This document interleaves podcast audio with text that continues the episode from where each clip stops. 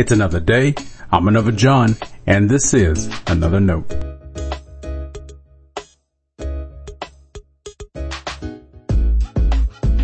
Today's edition of Another Note is titled Sex and Stuff. Our scripture reference today is Luke chapter 1 verses 26 through 38. As always, may the Lord add His blessing to the reading and hearing of His holy word.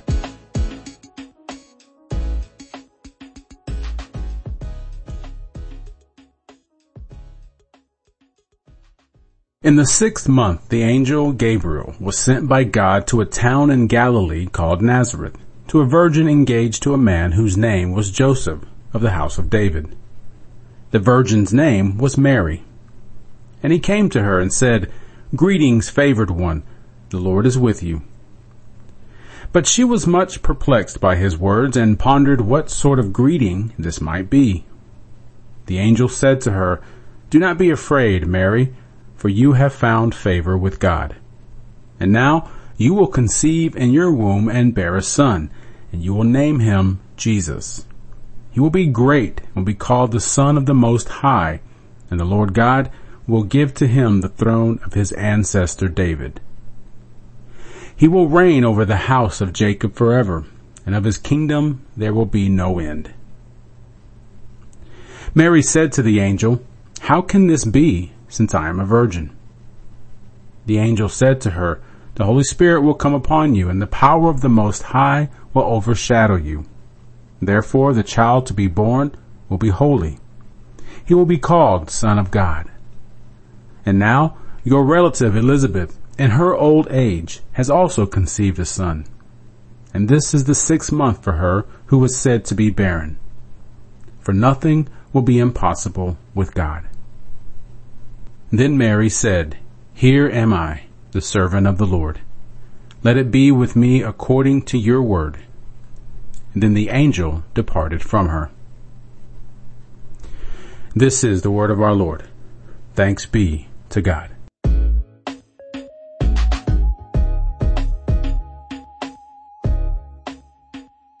We need to talk about sex. Well, not right now exactly, but it should be a more comfortable topic. This weekend, our online Sunday school delved into 1 Corinthians 6. When you do that, you get around to sexual immorality. Our class leader and I acknowledged the discomfort many Christians have with this conversation. The old adage used to be, we don't smoke, we don't chew, we don't run with those who do. I'll add to that, and we don't talk about sex. The problem with that is the world is talking about it. If you pretend to not have opinions, or don't make room for those with questions about such matters, where do you think they'll find answers? That was the point I made.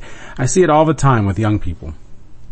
We don't make it a priority to offer Christ-centered answers about matters like sex because we're so uncomfortable with the topic.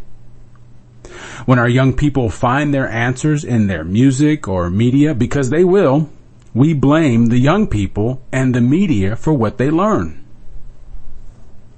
Confession. I was never going to talk about sex in today's devotional, but I bet it got your attention. The larger issue I want to reflect on is our willingness to open avenues for people to question. What do people have questions about? Sex and stuff. Really, everything.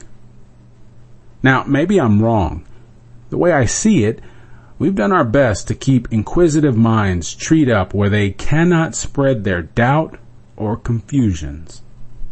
In many ways, our response to such people is, here's your answer. Here's your only answer. If we want to be a part of God's ministry of reconciliation with newer generations, we're going to need to rethink our approach to their questions. On the liturgical calendar, March 25th marks the Annunciation of the Lord. Read Luke 1 and you'll find bits of everything we've already talked about today. There's the announcement of God's work in Jesus. That's the reconciliation.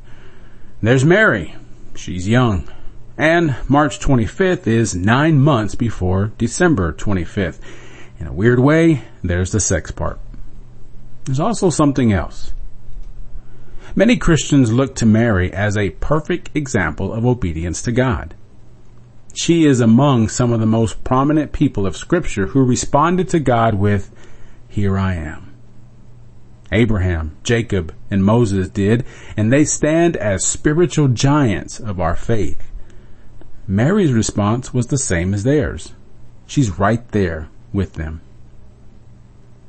Do you know what she did before her Here I Am proclamation? She questioned. First, she pondered in her heart the angel's greeting. When the angel announced God's plan for Christ's birth, she questioned him, saying, How can this be, since I am a virgin? I'd like us to imagine how we can help one another by making difficult conversations less rare. Some of these conversations will probably never be less awkward, but there is a way to lovingly walk with others as they share their questions and even their doubts. I'm not an alarmist, but I do recognize our unwillingness to do so will hamper our ability to share Christ with the world. We'll have to concede our own shortcomings and discomforts along the way, but don't worry. Growth happens when we do that together. Stay blessed.